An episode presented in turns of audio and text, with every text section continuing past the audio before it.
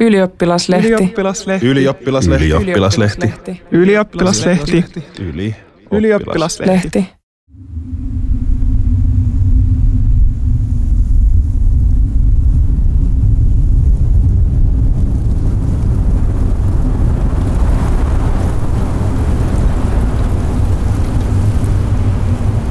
Historian unohtamat. Valtaväestö tietää saamelaisista hyvin vähän, jos mitään. Pitäisi tietää enemmän, mutta mitä? Alta on noin viisitoistatuhatta asukkaan kaupunki Pohjois-Norjassa Jäämeren rannikolla. Sen vieressä Jebma-luoktassa, Pohjois-Saamea, suomeksi Hyljenlahti, on ulkoilmamuseo, jossa on tuhansia kalliopiirroksia. Lähellä merenrantaa kiertelee noin kolmen kilometrin kävelyreitti, osin maastossa, osin puusilloilla. Reitin varren kiveen hakatuissa piirroksissa on peuroja tai poroja, hirviä, karhuja ja ruijanpallaita. Yhdessä piirroksessa ihmishahmo käyttää hirven vieressä jonkinlaista työkalua, joko metsästys- tai rituaalitarkoituksessa. Toisissa piirroksissa peuroja on aidattu, joko hoitoon tai metsästykseen. Osa piirroksista on värrätty löytämisen jälkeen oransseiksi, jotta ne erottuisivat paremmin. Mikäli piirroksilla oli joskus jokin alkuperäinen väritys, se on kadonnut. On piirroksia veneistä, joista näytetään mahdollisesti heitettävän mertoja. On piirroksia laivoista, joilla on parikymmentä ihmistä ja joilla pystyy todennäköisesti matkustamaan pitkiäkin matkoja. Kaksi hirveä päällekkäin, ilmeisesti parittelemassa. Näistä kaikista piirroksista saa hyvin selvää. Sitten on erilaisia kuvioita, joista kukaan ei tarkkaan tiedä, mitä niillä yritetään sanoa. Ehkä paikalla tehtiin joskus shamanistisia rituaaleja. Ehkä osa piirroksista on syntynyt vain taiteellisesta kunnianhimosta. Kukaan ei tiedä. Vanhimmat piirrokset ovat kuusituhatta vuoden takaa, nuorimmat noin kaksituhattaviisisataa-vuotiaita. Yhteensä kalliopiirroksia on Altan alueelta löydetty yli kuusituhatta, ja niistä on tehty Unescon maailmanperintökohde. Kävin katsomassa kalliopiirroksia heinäkuussa kaksituhattakahdeksantoista. Aurinko porotti lähes pilvettömältä taivaalta, lämpötila oli kivunnut hellen lukemiin ja meri murtui verkkaan rantaan. Muinainen historia teki hetkellisen vaikutuksen, mutta ei aiheuttanut suurempaa pohdintaa. Ulkoilmamuseon vieressä sisätiloissa esiteltiin paikallisen saamelaiskulttuurihistoriaa. Tutustuin näyttelyyn, mutta sekin meni ohi enemmittä huomioitta. Enemmän kiinnosti Altan toisen maailmansodan aikainen historia, jolloin Alta vuonossa oli Natsi-Saksan laivastotukikohta ja taistelulaiva Tirpitz. Jokin kuitenkin tarttui päähän ja iski kunnolla vuotta myöhemmin. Miten voi olla, etten tiennyt ennen Altaan saapumista ja museon ohiajamista tuhansien esihistoriallisten kalliopiirrosten olemassaolosta? Mitä ylipäätään tiedän pohjoisen Pohjois-Euroopan historiasta? Mitä tiedän saamelaisista, alueen alkuperäiskansasta? En käytännössä mitään. Siinä en eroa keskiverto suomalaisesta. Peruskoulussa ja lukiossa saamelaisista ei ole kerrottu juuri mitään muuta kuin, että he ovat alkuperäiskansa. Itse asiassa ainoa alkuperäiskansa Euroopan unionin alueella. Silmäilin tänä syksynä läpi Sanoma Proon Historia ajassa kolme -lukiokirjan, joka käsittelee Suomen historiaa autonomian ajan lopulta nykypäivää. Saamelaisista ei ollut yhtään mainintaa. Syyskuussa Euroopan rasismin ja suvaitsemattomuuden vastainen komissio E C R I julkaisi Suomea koskevan raportin. E C R I painotti, että Suomen koulussa tulisi opettaa enemmän saamelaisista ja että saamelaistuntemusta pitäisi lisätä valtaväestön keskuudessa. Vaatimus ei ole uusi. E C R I sanoi samaa myös edellisessä Suomi-raportissaan vuonna kaksituhattakolmetoista. Ei sillä, että peruskoulun tai lukion täytyisi yhtäkkiä saada kokonainen kurssi saamelaisten historiasta. Aikaa sellaiselle ei ole. Mutta eikö ole paradoksi, jos suomalaiset saivat koulussa enemmän tietoa Pohjois-Amerikan alkuperäiskansoista kuin Suomen alkuperäiskansasta? On. Vähimmäisvaatimus olisi, että saamelaisista saataisiin yhtä paljon tietoa, sanoo Mareen L Länsman. Hän on kiertänyt Oulun seudun yläkouluissa kertomassa saamelaisuudesta osana Dihtosis-hanketta, jonka tavoitteena on lisätä valtaväestöön kuuluvien nuorten tietoisuutta saamelaisista ja heidän kulttuuristaan saamelaisnuorten kouluvierailujen avulla. Länsmanin mukaan vierailut ovat osoittaneet, että nuoret eivät tosiaan tiedä saamelaisista juuri mitään. Suurin osa työpajan tiedosta tulee uutena asiana.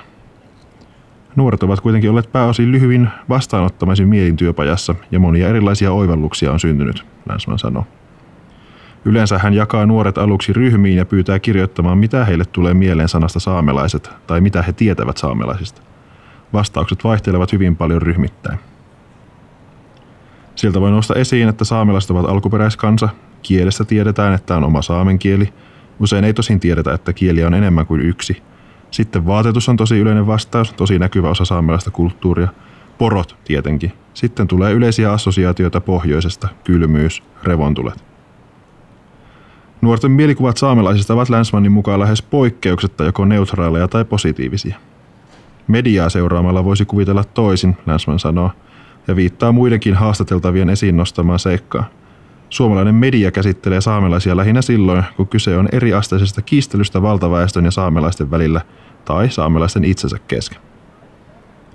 Länsmanin mielestä Dihtosis-hankkeen luoma työpajakokonaisuus on sisällöltään sellainen, mikä kaikkien valtaväestön kuuluvien olisi syytä saamelaisista vähintään tietää. Helmikuussa alkanut hanke on saamelaiskäräjien nuorisoneuvoston ja nuorten akatemian yhteinen. Rahoitus tulee opetus- ja kulttuuriministeriöltä. Norjassa toimii samanlainen projekti ja Suomeen on pidempään haluttu samanlainen, Länsman sanoo. Kouluvierailut ovat organisoituja ja niistä maksetaan korvaus. Materiaalina käytetään hankkeen luomaan menetelmäpakkaa. Yhden vierailun aikana tehdään kahdesta kolmeen tehtävää.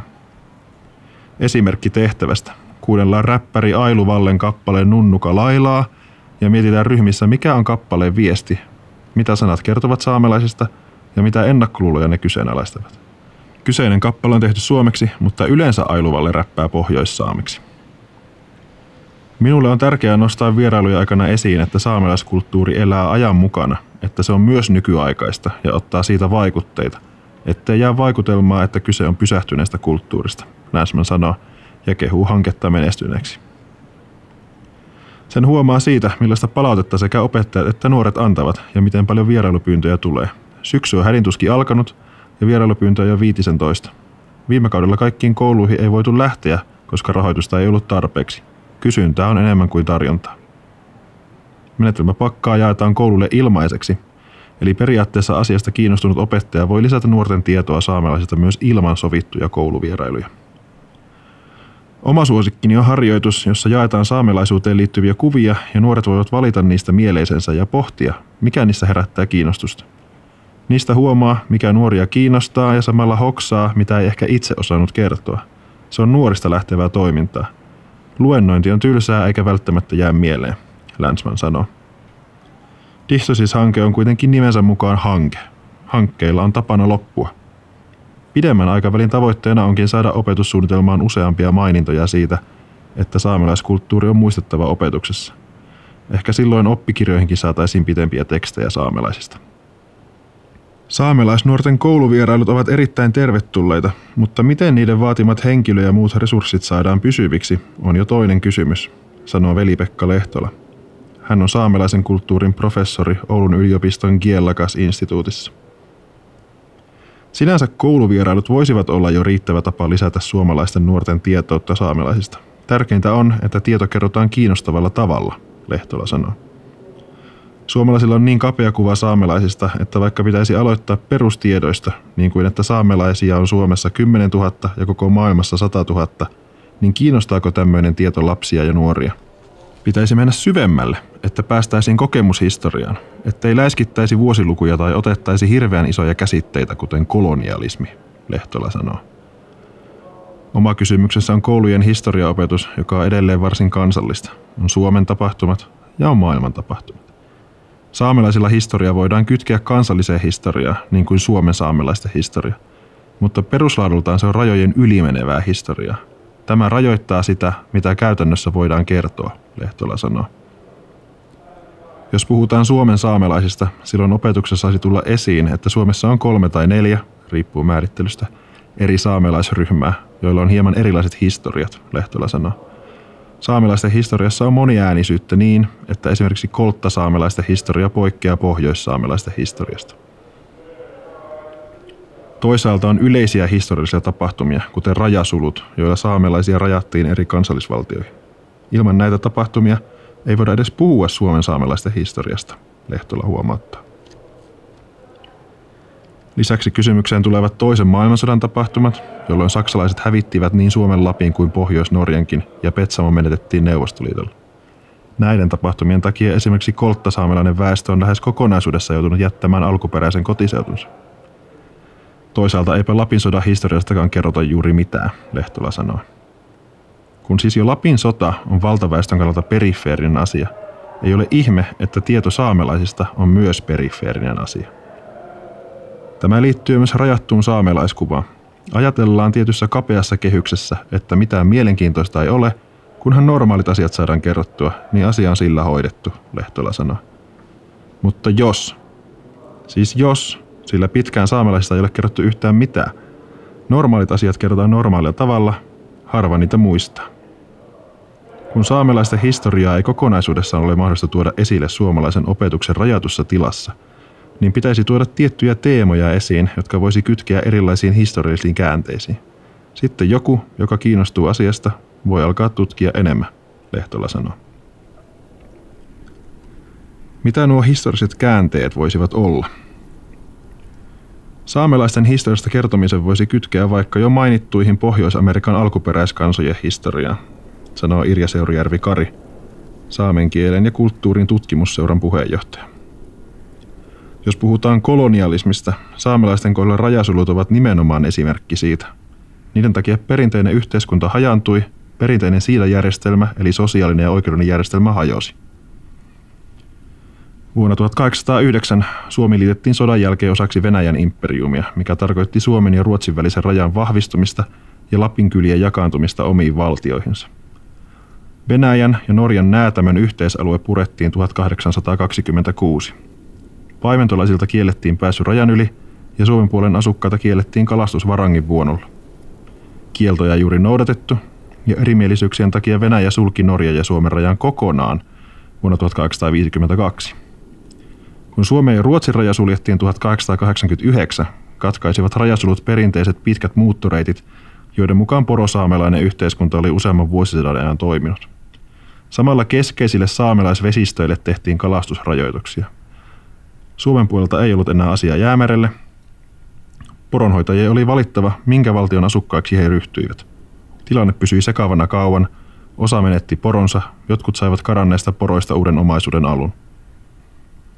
Kansallisvaltioiden syntyminen ja vakiintuminen Pohjois-Euroopassa on saamelaisten historian kannalta oleellista. Saamelaiset hajotettiin neljään eri maahan ja tämä muutti elinkeinot ja elämäntavat. Ja kun puhutaan elinkeinoista ja elämäntavoista, voi opetuksessa tehdä heti mielenkiintoisempaa puhumalla vuodenajoista, Seurujärvi-Kari sanoo. Saamelaisilla on kahdeksan vuoden aikaa ja elämän rytmi liittyy tähän. Syklinen aikakäsitys. Saamelainen ei välttämättä ajattele lineaarisesti. Näin konkreettisista asioista, talvesta ja kesästä, voi päästä nopeasti abstrakteihin ja kiinnostaviin asioihin, jotka vaikuttavat ihmisissä edelleen. Samalla tavalla on edelleen poronhoitajia, samalla tavalla he ajattelevat syklisesti elämäntapansa ja asioiden hoitamisen. Seurujärvi-Kari on itse poromies-suvusta ja hänen veljensä poika on poromies. Vapaa-aika ja työ ovat poromiehelle yhtä, niitä ei eroteta. Vaikka miten liikkuisi vapaa-ajalla, aina miettii, missä tokka on, onko se hajaantunut, pitäisikö se koota parempaan paikkaan. Tähän liittyy paikkojen tuntemus. Ei moottorikelkalla kuljeta talvella missä lystää, vaan täytyy kulkea tiettyjä jälkiä ja osata suunnistaa tuntureilla. Olen ollut kevättalvella poromiesten mukana ja kaikki näyttää samalta valkoiselta. En erota yhtään huippuakaan, mutta poromiehillä on hyvin tarkka suuntavaisto sielläkin. Vanha perinnetieto elää nykyisyydessä. Kertomalla saamelaisista voi samalla kertoa myös suomalaisista.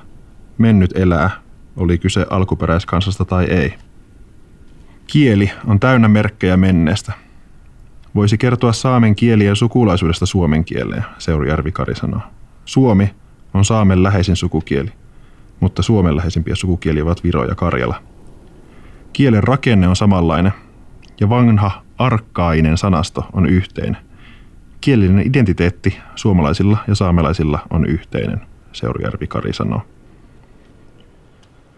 Voisi puhua myös kielten uhanalaisuudesta. Miksi osa saamenkielistä on kadonnut, mitä uhanalaisuus ylipäätään tarkoittaa ja miksi asiasta puhutaan toisinaan lehdistössä, Seurujärvi-Kari sanoo. Niin. Miksi monet saamenkielistä ovat uhanalaisia? Koska niin Norjassa, Ruotsissa kuin Suomessa on harjoitettu sulauttamispolitiikkaa. Norjassa koululaki kielsi vuonna tuhatkahdeksansataayhdeksänkymmentäkahdeksan käyttämästä saamea saamelaisalueen kouluissa. Kielto kumottiin vuonna tuhatyhdeksänsataaviisikymmentäyhdeksän, mutta asenteet säilyivät pitkään. Suomessa niin sanottu sosiaalidarwinistinen ajattelu oli muotia vasta tuhatyhdeksänsataakaksikymmentä- ja tuhatyhdeksänsataakolmekymmentäluvulla. Piti rakentaa ja korostaa kansallista identiteettiä, ja niinpä tutkimuksissa alettiin rakentaa rajoja venäläisiä, ruotsalaisia ja alkeellisia sukulaiskansoja vastaan. Perustukset ajattelulle oli luotu jo autonomian aikana. Skandinaavisia rotuteorioita ja pakkoassimilaatiota käsittelee esimerkiksi pari vuotta sitten julkaistu saamelaisverielokuva. Lokakuussa julkaistiin puolestaan kirja Vastatuuleen, saamen kansan pakkosuomalaistamisesta. Kukka Rannan ja Jaana Kannisen kirjoittamassa kirjassa käsitellään maiden menetystä, saamelaisen maailmankuvan demonisoimista, saamelaisten kokemuksia rotuantropologisista tutkimuksista, asuntolakokemuksia ja kielen menetystä sekä sen takaisinottamista. Teoksessa paneudutaan pitkällisesti asuntolakokemuksiin tuhatyhdeksänsataaviisikymmentä- ja tuhatyhdeksänsataakuusikymmentäluvuilla. Kirjassa haastateltu Aslak Pieski kertoo, että keskikouluaikana vain kaksi koululaista, hän ja Utsjoelta tuttu tyttö, tunnustautuivat saamelaiseksi, vaikka arviolta yli puolet Ivalon asuntolakoulun kaksisataa oppilaasta oli saamelaisia. Asuntolan ilmapiiristä Aslak muistaa eniten pelon, koti-ikävän ja ahdistuksen. Ikävä iski pahimmin yleensä iltaisin omassa sängyssä asuntolan kolkossa huoneessa. Muutaman neliön kokoisiin huoneisiin mahtui peräkkäin kaksi sänkyä, ikkunoissa roikkui vaaleat verhot, joissa oli paksut, tummanruskeat pystyraidat. Kun verhot iltaisin suljettiin ja ulkoa paistoi katuvalo, näytti kuin ikkunoissa olisi ollut kalterit. Olen varma, että siellä on itketty aika paljon koti-ikävää, Aslak arvelee. Oppilaat asuivat arkipäivät koulujen asuntoloissa lähinnä taloudellisista syistä. Perheiden rahat olivat tiukassa, joten oli vain järkevää antaa koululaitoksen ruokkia lapset ensin koulussa ja sitten asuntolassa. Saamen kielen käytöstä asuntoloissa saatettiin rangaista. Oulun Giellagas-instituutissa työskentelevän Minna Rasmuksen tutkimuksen mukaan esimerkiksi Utsjoella rangaistuksena puhumisesta oli eristäminen muusta ryhmästä. Saamea puhuneet lapset joutuivat seisomaan nurkkaan tai käytävälle. Koulu oli monille luontaistalouteen ja liikkuvan elämäntapaan tottuneille saamelaislapsille shokki, jossa olemassaolo, kieli ja kulttuuri kiellettiin ja oli nopeasti omaksuttava uudet tavat. Usein tämä tarkoitti myös sukupolvelta toiselle välittyvien perinteisten tietojen tai taitojen katkeamista. Asuntoloihin ei saanut tuoda henkilökohtaisia tavaroita.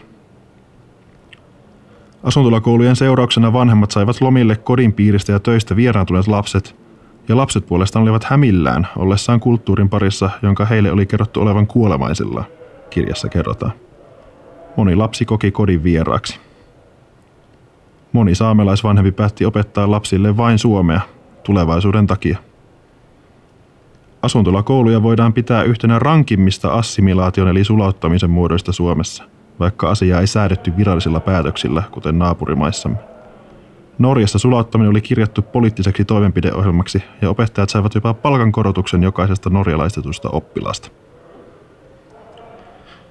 Koulukokemukset saattoivat kuitenkin olla myös positiivisia. Irja Seurujärvi-Kari on hänkin käynyt assimilaatiokoulu. Itse lähdin mielelläni ja omaehtoisesti keskikouluun Ivaloon. En kuullut siellä paljoakaan soraääniä. Kertaakaan en kuullut saamen kielen puhumisen kieltämistä. Ihmisten kokemukset ovat vaihtelevia. Keskikoulu ylimmillä luokilla Seurujärvi-Kari sai ensimmäisen kerran saamenkielistä opetusta. Olisiko ollut lauantaisin, tuhatyhdeksänsataakuusikymmentäluvulla kouluviikko oli kuusipäiväinen, yksi tunti vapaaehtoista opetusta, jossa luettiin saamenkielistä lehteä ja opeteltiin vähän kieltä. Se oli ainut opetus, jonka sain. Seurujärvi-Kari tuli kuitenkin saamenkielisestä ympäristöstä. Hänellä oli koko kouluajan saamenkielisiä kavereita, joiden kanssa puhuttiin aina saamea. Lisää saamea Seurujärvi-Kari opiskeli yliopistossa ja alkoi opettaa Oulussa tuhatyhdeksänsataaseitsemänkymmentäluvun puolenvälin jälkeen. Samaan aikaan hän lähti Osloon, jossa oli aivan toisenlainen meininki kuin täällä. Siellä oli hyvin aktiivinen saamelaisyhdistys, jossa toimivat paitsi opiskelijat, myös muut Oslossa asuvat saamelaiset.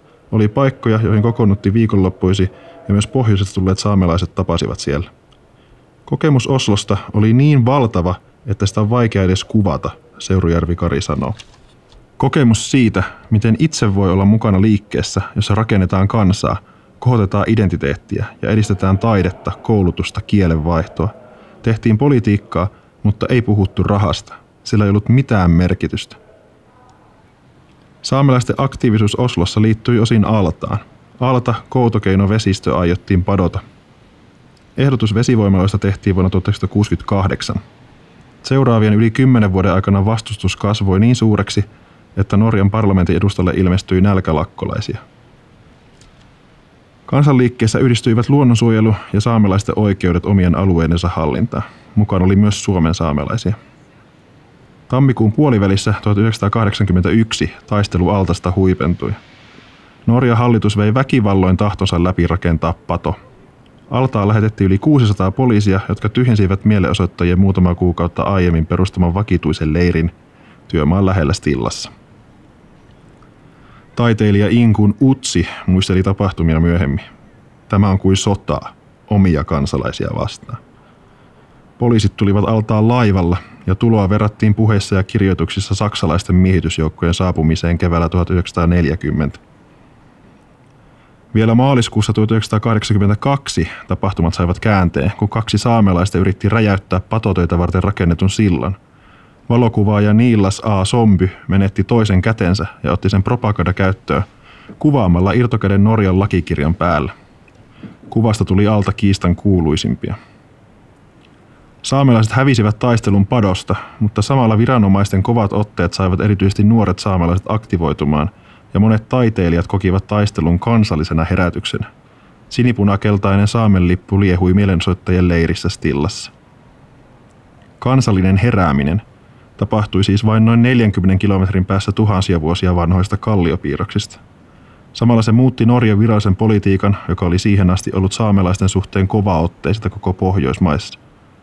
Valtio oli saanut vähemmistöasioissa niin suuren lommon koko kansan silmissä, ettei vaihtoehtoja juuri ollut. Seuraavien kymmenen vuoden aikana Norjassa toteutettiin suuri osa niistä uudistuksista, joita saamelaiset altakiistan aikana vaativat. Saamelaiset saivat perustaa saamelaiskäräjät, kielilaki rukattiin uuteen uskoon ja saamelaiset hyväksyttiin Norjan perustuslaissa alkuperäiskansaksi. Lisäksi he saivat Norjan hallitukseen oman neuvonantajansa. Nykyisin saamelaistietous on Norjassa läpäisyt koko yhteiskunnan, Seurujärvi-Kari sanoo. Ero Suomeen pistää silmää. Yksi syy voi olla, että saamelaisten lukumäärä on Norjassa niin paljon suurempi, neljäkymmentä–viisikymmentä tuhatta vähintään. Mutta luulisi, että Suomessakin voisi mainita useammin, ettei maa ole niin yksikulttuurinen, vaan moniääninen ja monikulttuurinen alue. Yleensä vähemmistöt ovat historiassa näkymättömiä. Suomi ei ole tässä poikkeus, sanoo Veli-Pekka Lehtola. Ilmassa on kuitenkin merkkejä, että kulttuuri muuttuu vähitellen. Yhdysvalloissa vanhoilla orjaplantaaseilla on alettu kertoa historiasta orjuutettujen ihmisten näkökulmasta vasta viime aikoina. Se laittaa kauniin arkkitehtuurin ja huolitellut pihapiirit uuteen valoon. Ehkä arkkitehtuurista ei kannata paljoa edes puhua. Helsingissä Kansallismuseo uudistaa perusnäyttelyä, kun se viimeinen osa toista maata vuonna kaksituhattakaksikymmentäyksi valmistuu. Näyttely tuo aiempaa paljon laajemmin esille, kuinka kansainvälistä ja monimuotoista Suomen alueen historia on ollut. Suomen eri vähemmistöt saavat näkyvämmän roolin, jos heille oli aiemmin roolia edes annettu. Myös Inarin saamelaismuseo Siida uudistaa perusnäyttelynsä. Samalla Kansallismuseo palauttaa sille saamelaisesineiden kokoelmansa. Dihtosis-hanke on sekin merkki muutoksesta, ainakin pienestä. Ehkä vielä Suomessakin päästään tilanteeseen, jossa saamelaiset eivät tarvitse mediassa, eivätkä muualla, niin sanottua erikoishuomiota, vaan historiasta, nykyisyydestä, perinteistä ja politiikasta puhutaan luontevasti, sanoo Irja Seurujärvi-Kari. Kuten Nils Aslak Valkeapää sanoi, olemme kansa muiden kansojen joukossa. Emme sen huonompia, emmekä sen parempia.